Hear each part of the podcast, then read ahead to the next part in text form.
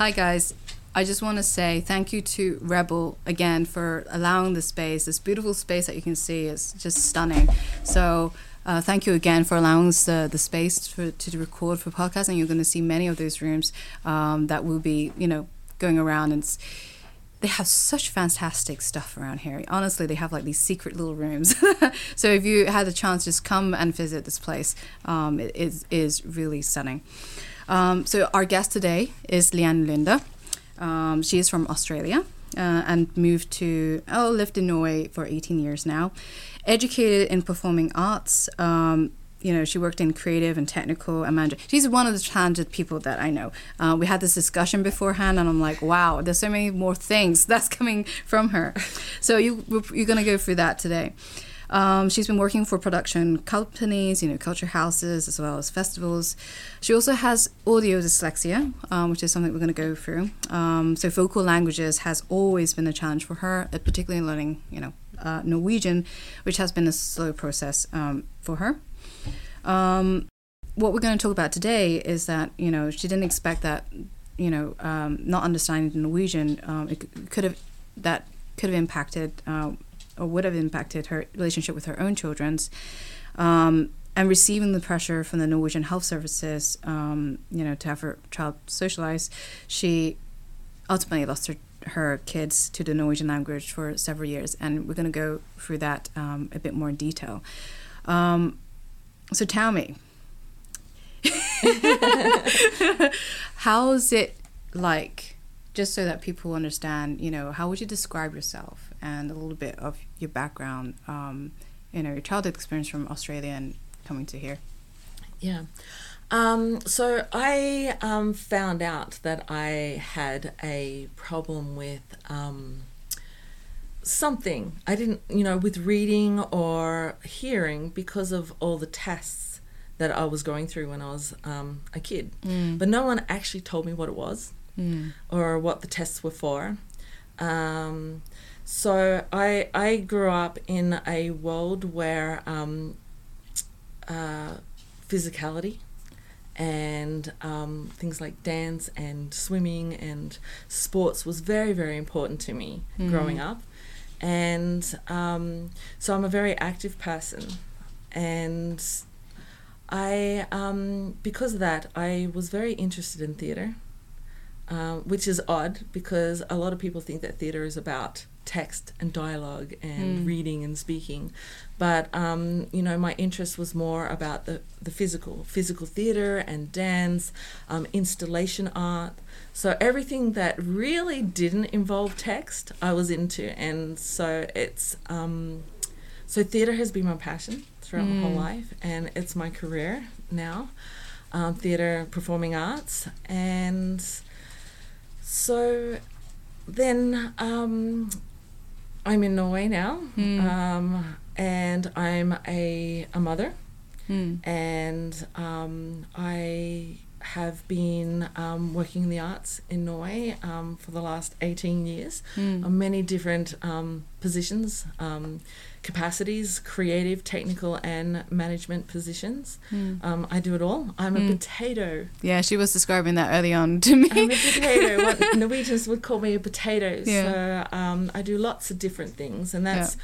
one of the reasons why I've been able to survive in Norway mm. um, with work because I'm able to, you know, take different positions hmm. in different creative um, environments. Mm. I remember you also we you know also have to mention that um, you were very very close to joining the Sydney Olympics, so because you were you were doing cricket and then you went into football and you were doing it at quite a high level. I, I was. I mean, we had about um, seven years to train, yeah. but yeah, it was.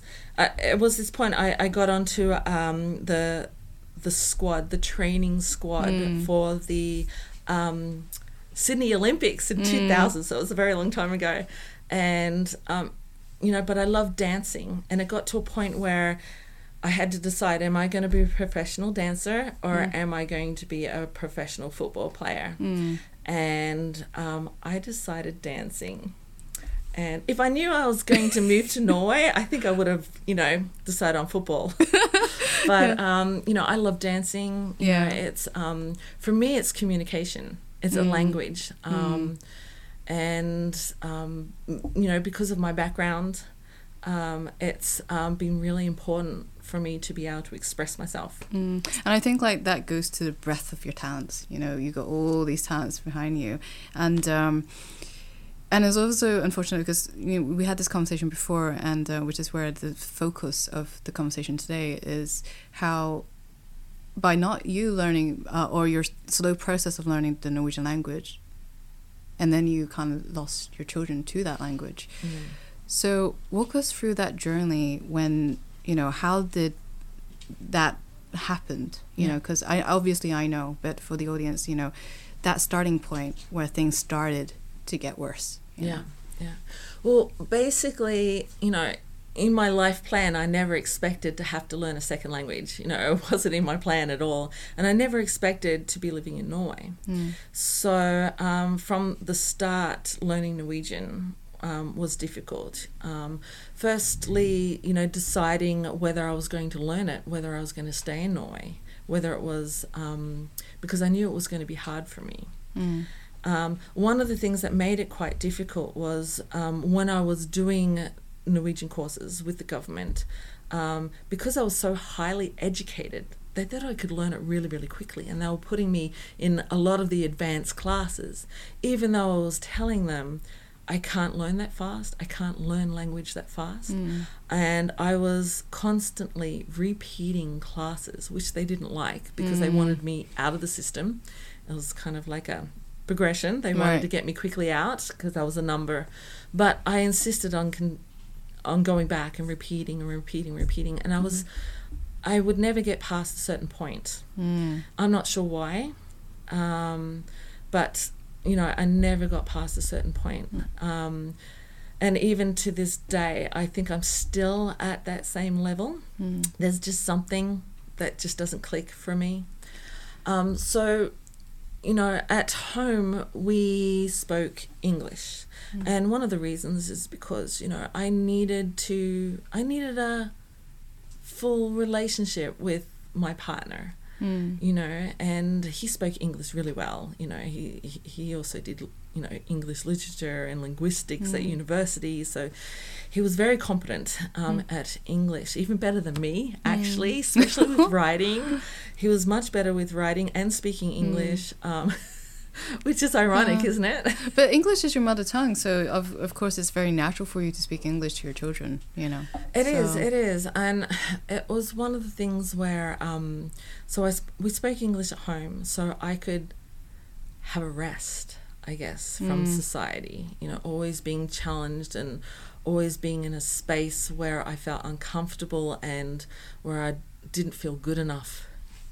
At least at home, I could feel good enough with communication and I could Mm. feel comfortable and I could feel myself. Mm. So it was very important. So when I um, had children, Mm. um, I had advice from a midwife, um, which I loved. She was in Tromsø. I was in Tromsø at the time, and she said that speak English to your children so they get to know who you are. Mm. They'll get to know your personality, your humor, how you express yourself, and that connection um, will be very important to you. Mm. So I agreed with her, and that's what I did. You know, I became a stay at home mom and I spoke English with my children. And I always felt that if I had children, then I wanted to raise them, Mm. that I wanted to be in their lives, and I wanted to be, you know, a central part of their upbringing. And that was important to me. Mm. Um, but then we moved to um, Alta, Finnmark. Mm. And um, my husband at the time, he was studying at the university there. He transferred.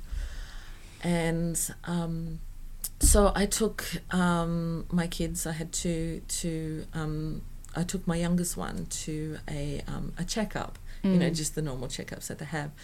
And I was questioned about why they weren't in Barnehage Mhm. um, and the importance of Barnehage for my children to be socialized in Norwegian society. And I explained to them that no, I prefer to be a stay at home mom, and they were concerned about their language development. And I wasn't. I wasn't concerned because I Mm. knew that as soon as they went to um, school, that their language will develop pretty quickly.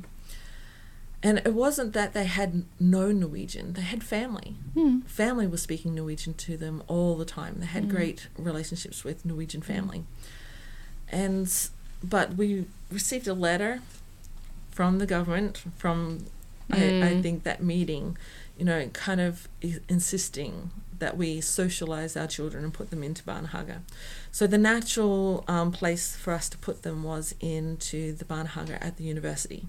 It was just convenient. They had spaces. They had places there. Um, so we did that.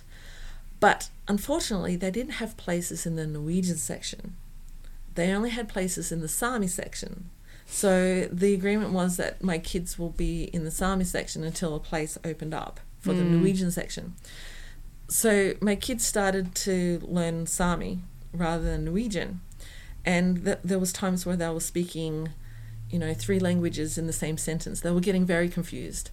But when places were coming up in the Norwegian section, the excuse was, "Oh, but they've made friends, and we don't want to move them from, you know, their friendships, so we'll keep them in the Sami section." So they stayed in the Sami section all the way through. Um, my first child did, and then we moved, and I put my um, my youngest into a Norwegian um, Barnehage Mm. speaking Barnehage. And because of this, apparently my oldest child has a, a weird dialect that no one can quite pinpoint. Okay. um, but then, um, you know, of course, when they went to school, um, the Norwegian government says that any child from that has an immigrant background or an immigrant parent must be taken out of class and given special Norwegian classes, Norwegian speaking classes.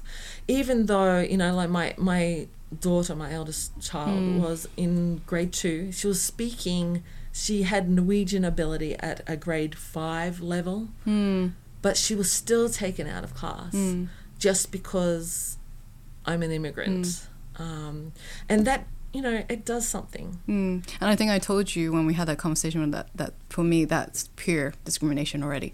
Yeah. You know, Yeah. because it's like just because you know my my, my daughter his her, her father is is you know a white Norwegian, so I would be offended. Mm. I knew for a fact that my daughter is going to be fine with her Norwegian, just like you. You know, she has family members that speak Norwegian. I think in your case, the most ridiculous thing I thought and all this, I'm like, and still to, when you're saying them, like, why, why, why, why would you leave a child speaking Samis where there's absolutely no one in the family Yeah. speaking Samis, right? That's right. That's right. and yet somehow this kid comes back and you're like i don't know how you would feel but for me like if I, if my daughter came back speaking a totally different alien language to me obviously uh, you know if she had to meet another Sami's person they probably speak the language but she Yeah. wouldn't be able to communicate Yeah.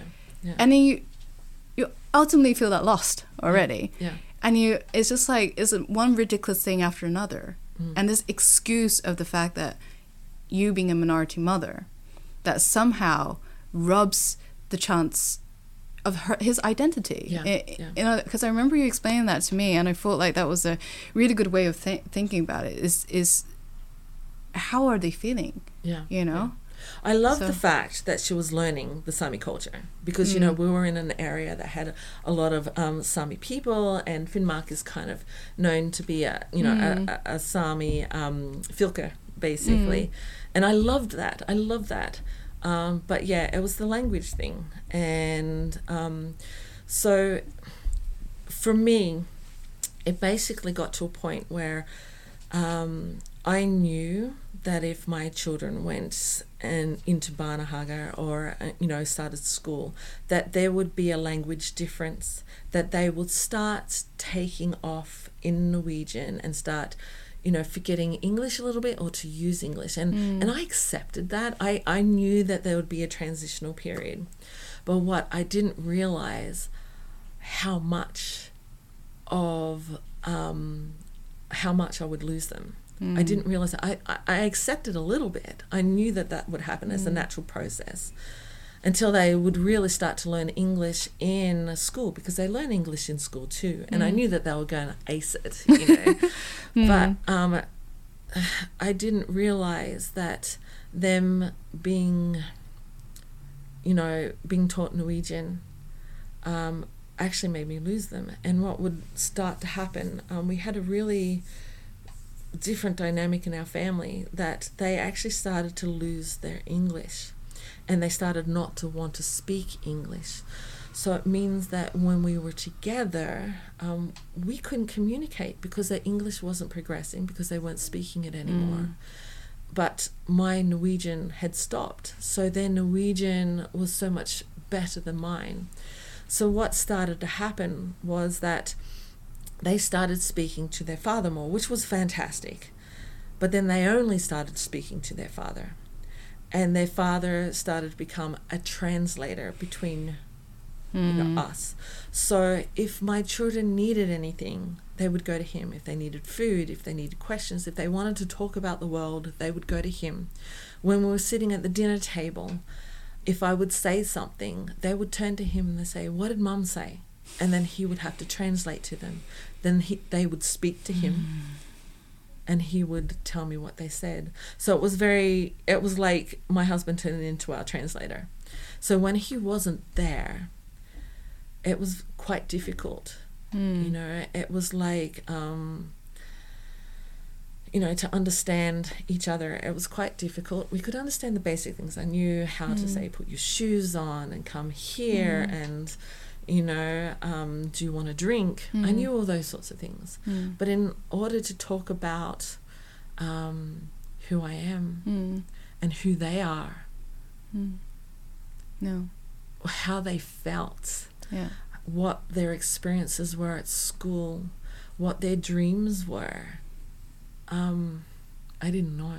Mm. I didn't know my children that way. Mm. I knew them every day. I saw them every day. Mm. I washed their clothes every day. I made their Mm. lunches. I took them to school. I took them to activities. Mm. But we didn't have that personal connection Mm. because we didn't have the language. Mm. And um, it was heartbreaking because it made me feel very alone. Mm. In my own family, Mm. it made me feel very alone. So when we would go visit Norwegian family, they would see grandma and their, you know, they were able to communicate. Right.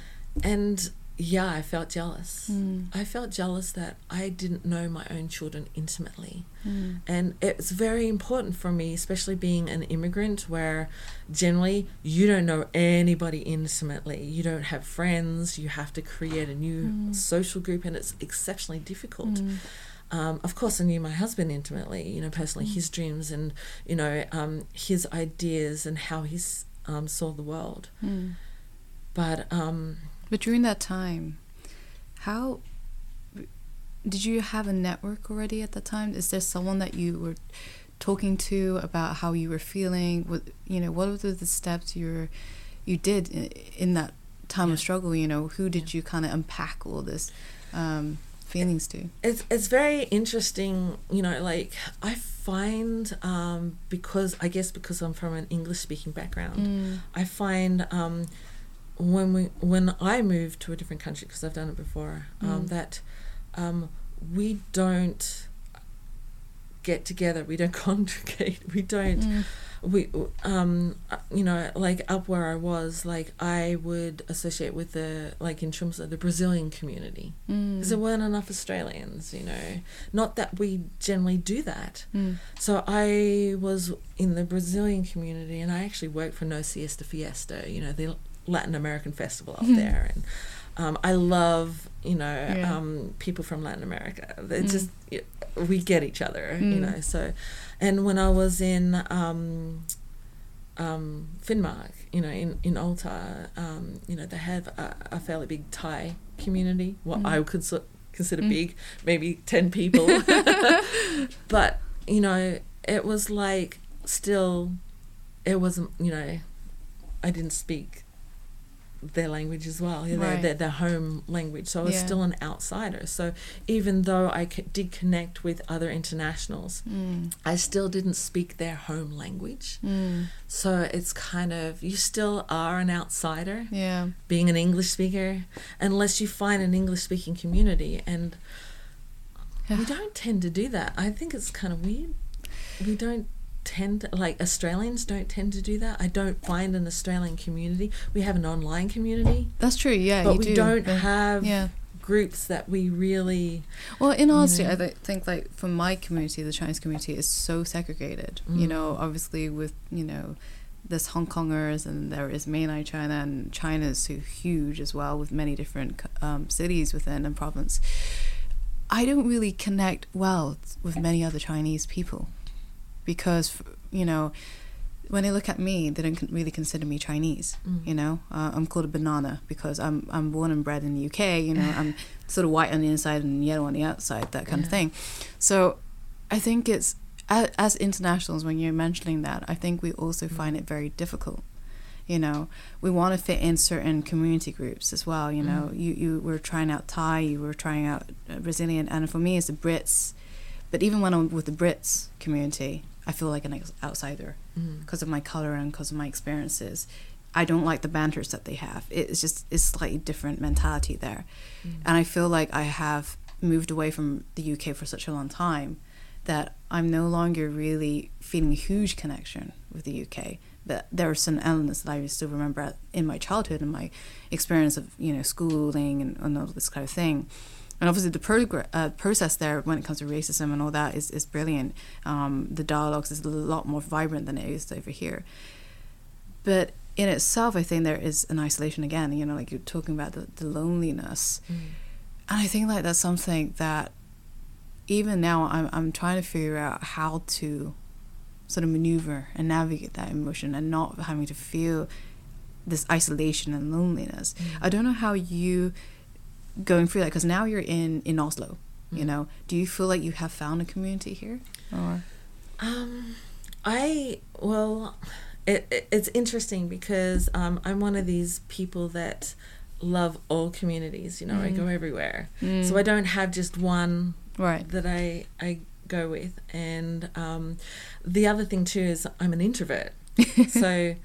Being with a group of people is very stressful. I, I prefer one on ones. Yeah. You know, I don't Yeah. mind being one on one in a crowd. right. But if I'm with a crowd, Mm. I um, it's very, it's kind of not my thing. Mm. So. But do you think you have enough, like, friends here where if you are stuck, if you're at your lowest, that you can turn to them? Do you feel like you have those couple of people? And No, no, I don't. I don't. And um, you know, it's it's one of those things. Um, and I don't have my Norwegian family anymore either Mm. because I'm separated Right. from my husband. Um, we're still great friends. Yeah. I think he's the one that I lean on most still. Yeah. Um, but I don't um, because you know being an introvert as well.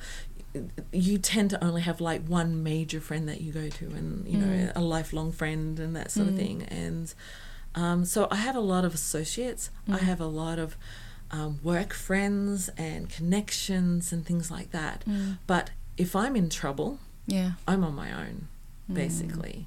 You know, so I need to be very careful Mm. of you know. Well, I hope you can turn to me, at least. Okay, Leanna. And I'm saying this is like, I know exactly how that feels Mm. because, you know, I don't know if you read about my reflection last year or whatever, but, you know, I continuously tell people last year in the summer, you know, I was hit with such a severe depression and felt so much isolation. And I was going through a lot of different events that were accumulating and was hitting me Mm. every side. And I just felt so confused and didn't know who who to turn to at the time. And I did have people that I thought maybe I can call up. And I remember ringing the first time, no one picked up. Second time, no one ringed up. Yeah. Third time, get another rejection. And I just sat there and I'm like going, I'm on my own, you Mhm. know? And that was a time when I wanted to take my own life. I was like, this is done. I'm in pain. I, I can't do this alone anymore. And now that I have kind of come out of it from that stage, and there were people that I actually rang, and these were people that I, I really wished I didn't have to call, in honesty. I wish I had these other friends of mine. And I had to reevaluate my environment and the people that were around me. You know, who can I really turn to? And I think, like, in, in the past week that I've spoken to various different guest speakers, is that we're very bad at opening our mouths, asking for help. And also, sometimes we give up a bit too early, I think, sometimes. for me. So, what I want to say is that open up, and to hmm. me anyway, you know, and I hope that you can also lean on me. You know, if the time comes so bad that I really want you to pick up that call or anything like that to call me, you know, at least put me on my ear list, the first one to, to, to see, and I, and I, I will do the best. And I think like for me, I'm leaning on my team. You know, I, I'm very lucky that I did open up to my team here, and they have been supporting me during, you know, at least the past couple months or so that I feel very strongly, even after my operation. You know, when I had my operation early this this month and oh, you know, this year, I was, I really didn't know who to turn to, and honestly, and I think like after I posted it on my social media, people were very forceful, you know, Mm, um, in wanting to help me. So. Yeah. Thank you. No, so- I'm very grateful for that. It's nice No, to have someone. I think we I think people forget like how much we we do need each other. I think I don't know whether we got I feel like we got bitten by the Norwegian bug sometimes to be yeah. really independent. Yeah. I feel like when I came here, like I was compared a lot with my Norwegian grandmother. You know, like she's so independent. You know, when she was pregnant, she was riding the bike, going to. stuff. I'm mm. not like that. Yeah. You know, I I had my family fall back on back in the UK, and I think we forget that, despite however independent you are, mm. there are moments in your life that like again like your quality of life is based on your quality of relationship right the people that can be there for you Yeah. and i think that is so important to to to remember and i've been trying to say like if only we can be a bit more kinder to each other and be having that that attention and compassion for each other Yeah. so I think yeah. as internationals, we're so focused on making connections, but to survive in Norway, to get work, Hmm. basically, we forget, I think, a lot of times about the intimate, personal friendship connections. i Um, think so but um, you know, when one of the things that um, really helped with my situation Mm. with um, with my kids Mm. after losing them, like I, I lost them basically for about four to five years, That's and them long. learning English at school wasn't enough basically for me to get them back. Mm. Um, I actually took them back to Australia Mm.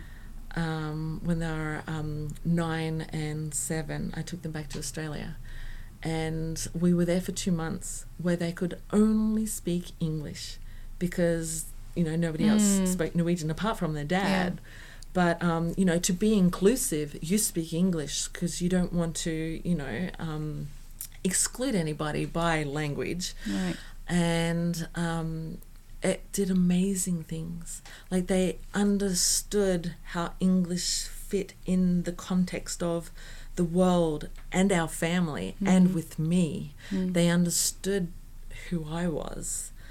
Um, and so it was the best thing ever taking them back to Australia, you know, just for two months. Because after that, their English was amazing. It was like they they learned to appreciate um, English, and I always felt that was the one thing that I could really give them to help them in the world because English is important to be an international, to be a citizen of the world. English is really important. It's just the way the cards have fallen. It could have been any language, you know, it could have been French, but it just happens to be English, the language that I speak. So it was the one thing that I could give them Mm. that I felt was of value Mm. and um, when they weren't using it, that was disheartening. yeah But as soon as we went to Australia and they got to use the thing that I could give them, Mm. um, it was amazing. And then when we got back, um, we started learning about e- each other again. I started to know them about their dreams, and we could have amazing conversations. Mm. You know, um, about who they are and what they're into and what's happening at school, and um, just learning how they think. Mm. You know, having that connection back with them do you Yeah. do you still have that strong connection with them now you know or, or Yeah, do you well, feel like they're teenagers? I'm uncool because I'm a parent now. you know, but the thing is, is that they can tell me what they really think. right They don't have to select really basic words and say, "I'm hungry," "I'm thirsty." They can actually tell me how they're feeling, mm. what they're thinking, and what they're discovering about themselves, Mm.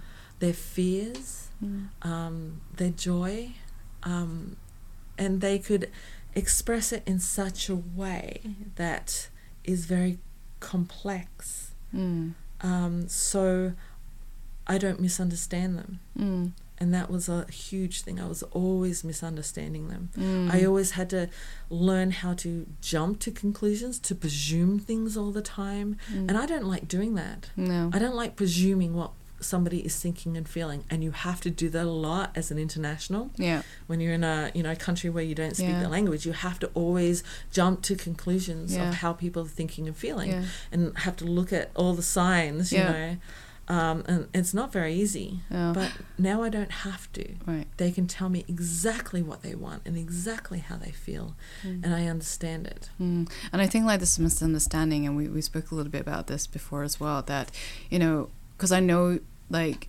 you experienced some racism, you know, episode here. Yeah. And yeah. obviously, when people assume you being an international and you're you're white in your skin, that you fit in sort of perfectly, that you don't experience the things like people like me with my skin color or someone who's black, yeah. you know.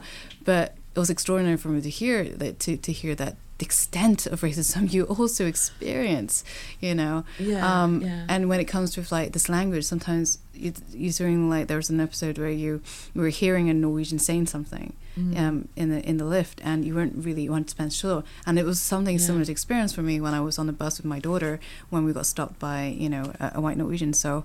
Um, Tell me though about that story again. You know when you were at that that, that lift and Yeah, th- I mean, I, there's that was just one Yeah. instance, but I've had so many different instances Mm. where, um, because I'm white, Mm. um, a lot of Norwegians think that I'm just Norwegian Mm. until I start speaking, Mm. and then it- it's almost like uh, th- they take it for granted that I'm just Norwegian, and then I hit that point on Mm. the second level of, Mm. oh, she's a foreigner kind of thing, you know. Mm. So I get away with a lot if I don't speak. Mm. you know um, so there's so many different instances but you know one that I, I just mentioned earlier with you was you know i was standing at the back in a lift and there was um, an elderly norwegian lady at the front. She pushed the button.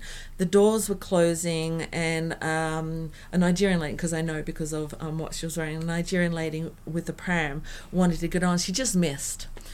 And the norwegian um, woman said well i'm glad she didn't get on Mm. and it's one of these things where um, one my norwegian wasn't good enough to say anything and i wasn't sure that i caught it right but i know that i did Mm. i i felt it it's one of those Mhm. things where you sense and um, at that time i wasn't that good in norwegian it was like the first year that i was Mm. actually in norway but that was one of the first instances of where i actually experienced that kind of racism.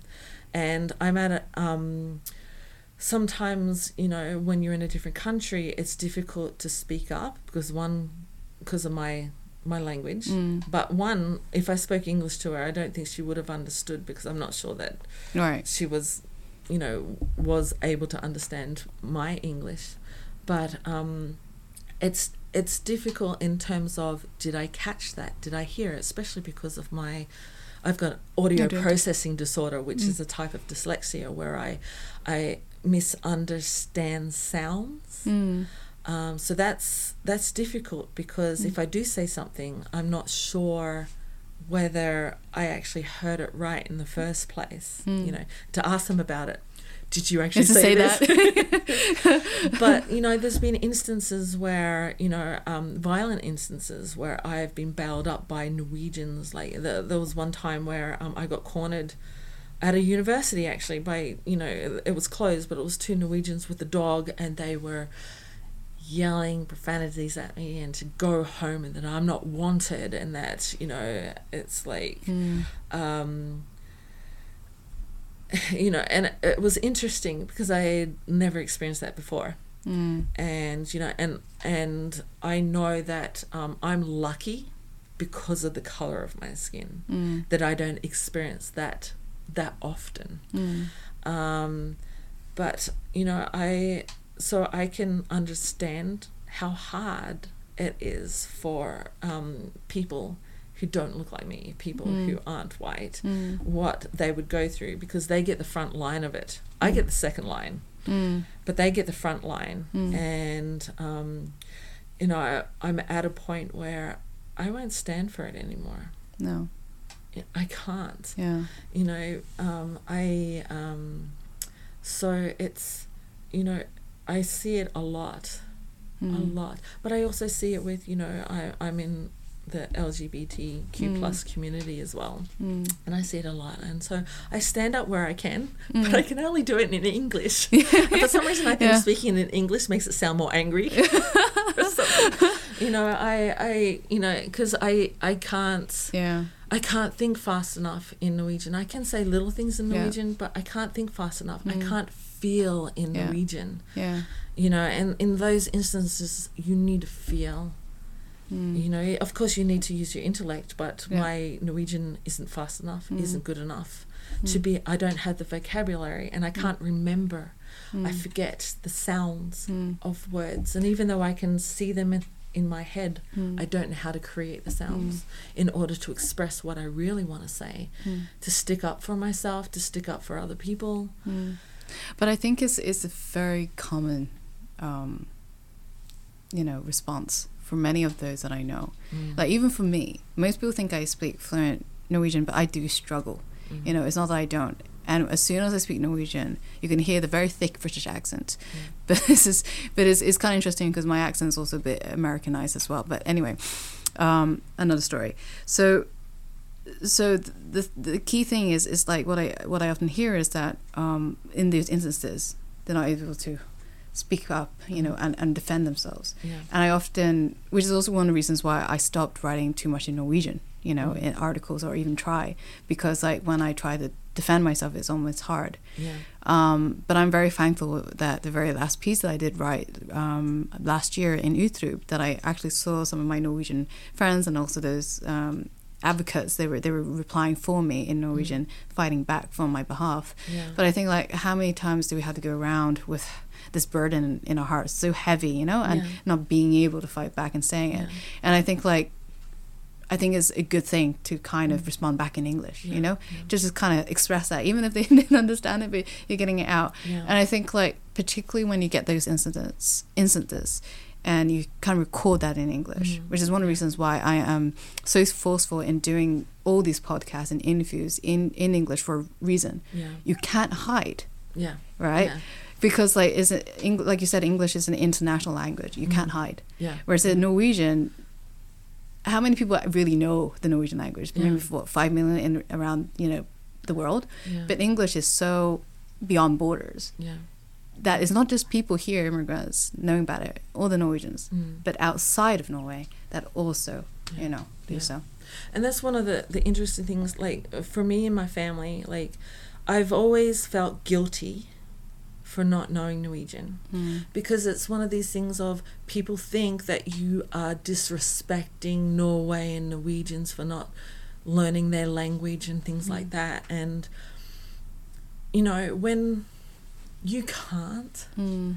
and people think that you're being disrespectful because you can't. Mm. It's like not standing for a national anthem because you're in a wheelchair. Mm. You know what I mean? It's like, um, so, but the thing is, they can't see it. They think, oh, you've got degrees and you've had all this education and you can do all this amazing stuff and you have this career. Mm. And it's like, the only reason is, is because I'm a overachiever. I know my Mm. incapability, so I work so much harder than anybody else. I Mm. work twice as long. I try so much harder. I, Mm. you know, like when I was at university, I was actually doing three university degrees Wow. at the same time. I was at uh, I was at the University of Melbourne doing Mm. full time. I was at the Deakin University doing part time, and I was also at um, uh, uh, a college doing writing at night, doing a um, part time writing course at night, Wow. because I felt inadequate. Mm. That I wasn't doing enough to compensate for my lack of communication, Mm. and um, so you always feel I always feel guilty Mm. that I'm not respecting Norwegians Mm. and I don't know how to make it up to them Mm. to say I am sorry. Mm. I I don't know how to make it up to you. I don't know how to show you that I do respect you. I do love your country. I do love your culture. I want to be here Mm. and I'm trying my hardest to give Norway value. Mm. I'm trying my hardest to give to Norway. Mm. And And- I just can't do it with language. I can do it with everything else. I have given so many hours of I, I work as a volunteer for all these festivals. I, I help people out. I work as a volunteer for, you know, helping people out in need and things like that. I, I give so much, but it's still it feels not enough just because I don't speak the language. Mm. And um, you know, it's one of these things that I feel guilty that I don't get to know my children in Norwegian. Mm. Because sometimes when you have two different languages, you, it's not that you have split personalities. Mm. You have a slightly different kind of persona, I guess, Mm. because of the, the language that you use. Mm. You know, and it's an understanding of the, the different cultures as well. yeah, And I want to tell you, you're amazing, Leanna. Honestly, when I sit here and I and I've spoken to you so many different times, you know, with our conversation, you're so insightful, and I think you are extremely, extremely, what's the word, um, talented, and with so much grit and tenacity that I I sort of see myself in you, you know, because of you not being able to communicate, and it was the same thing with me that how I learned English, which is why I have this American accent. I learned English through watching American TV series. Mm. And I think because we've gone through that process, that lacking, it gives us a certain different amount of understanding, probably beyond anyone who had that privilege Mm. to communicate in the way that other people can, that is normal for them. But we see another side, and this is where I think that's your strongness. And I don't think it's a weakness, and I think it's a strongness. And I think in Norway, there is a habit of not understanding that diversity, Mm. the talent that goes into it. And they only seeing the above of the iceberg. You know, there's so much that was underneath here where you struggled and you Mm. keep building up, you know, to get to where you are today. And I hope you don't um, feel like you don't that Norway doesn't deserve you. I, I think like Norway is creating a mold for people to fit in, and that mold had to be broken, you Mm. know, to accept everyone differently. That everyone's will come, you know, in their different flavors and so forth. Mm. And even for me, like I often ask, it's like, am I worthless just because I don't speak the Norwegian language? You Yeah. know, Yeah. and I don't think I am. It's just the Mm. fact that, but I am saying that I don't want to fit in to Norway. Yeah. You know, Yeah. I want to still be me. I want to be free, and I still want to be able to carve the path that opens up for everyone else too. Mm. And I think that's what you're trying to do with all your work. I, I see it, you know, I've, I've seen you do all these theatre works and you put your spin on it, and I think it's fantastic. You know, it's, it's really eye opening. And I hope that people will listen to your story today and understand about your talent and your strength and just your creativity, you know. Thank you. I so appreciate your words. And you know, it's a great compliment that you Mm. you know when you said that you see a bit of yourself in me. Mm. That's an amazing compliment. And Mm. uh, one we made a joke. I made a joke before that um you know if if Norway's language, if Norwegian was ballet, I would ace it. You know, I, Exactly. I speak 23 different dance languages. Yeah. If if dance Yeah. was the Norwegian language, you Yeah. know, I could probably speak better than a lot of Norwegians. I think you would. I think you would. yeah. Um, Leanna, thank you so much for coming on. And, um, you know, it's been a pleasure to talk to you. And I hope that, you know, people who listen to this are, are going to also see a part of themselves in you too, uh, just like I have. Um, what would your, you know, to end this conversation, what is your takeaway message? It could either be for the internationals coming over here or the Norwegian public. Yeah. I think the thing is, is um, to value yourself and what you bring, and that um, you need to be smart about what you can and can't do, and accept what you can and can't do. And I think that's what will give you peace.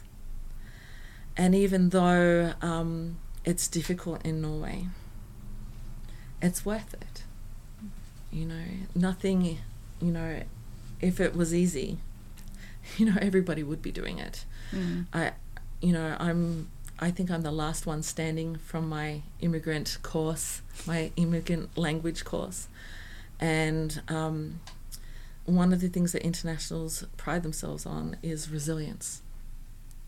But I know that it's because of immigrants like you, Ka Man, that inspire me, give me inspiration and support. And even though I don't have that nucleus, you know, it's um, inspiring watching other internationals make it and share their stories. Mm. Um, and that's the thing that has kept me going. And I think um, knowing your own personal value mm. Mm. is the most important thing. That whatever happens and whatever society tells you who you are and how they see you, mm. if you know your own personal value, mm. you can overcome those challenges. It takes time to um, to live in Norway. Mm. It takes commitment to live in Norway and to know that it's going to be really, really hard. Mm. But if you know your own value, mm. I think that's the best. And that's the thing that will keep you strong. Mm. That's really beautiful. Beautifully said. Mm. Thanks so much again. And uh, we'll end there. oh, I want to give you a hug. Okay.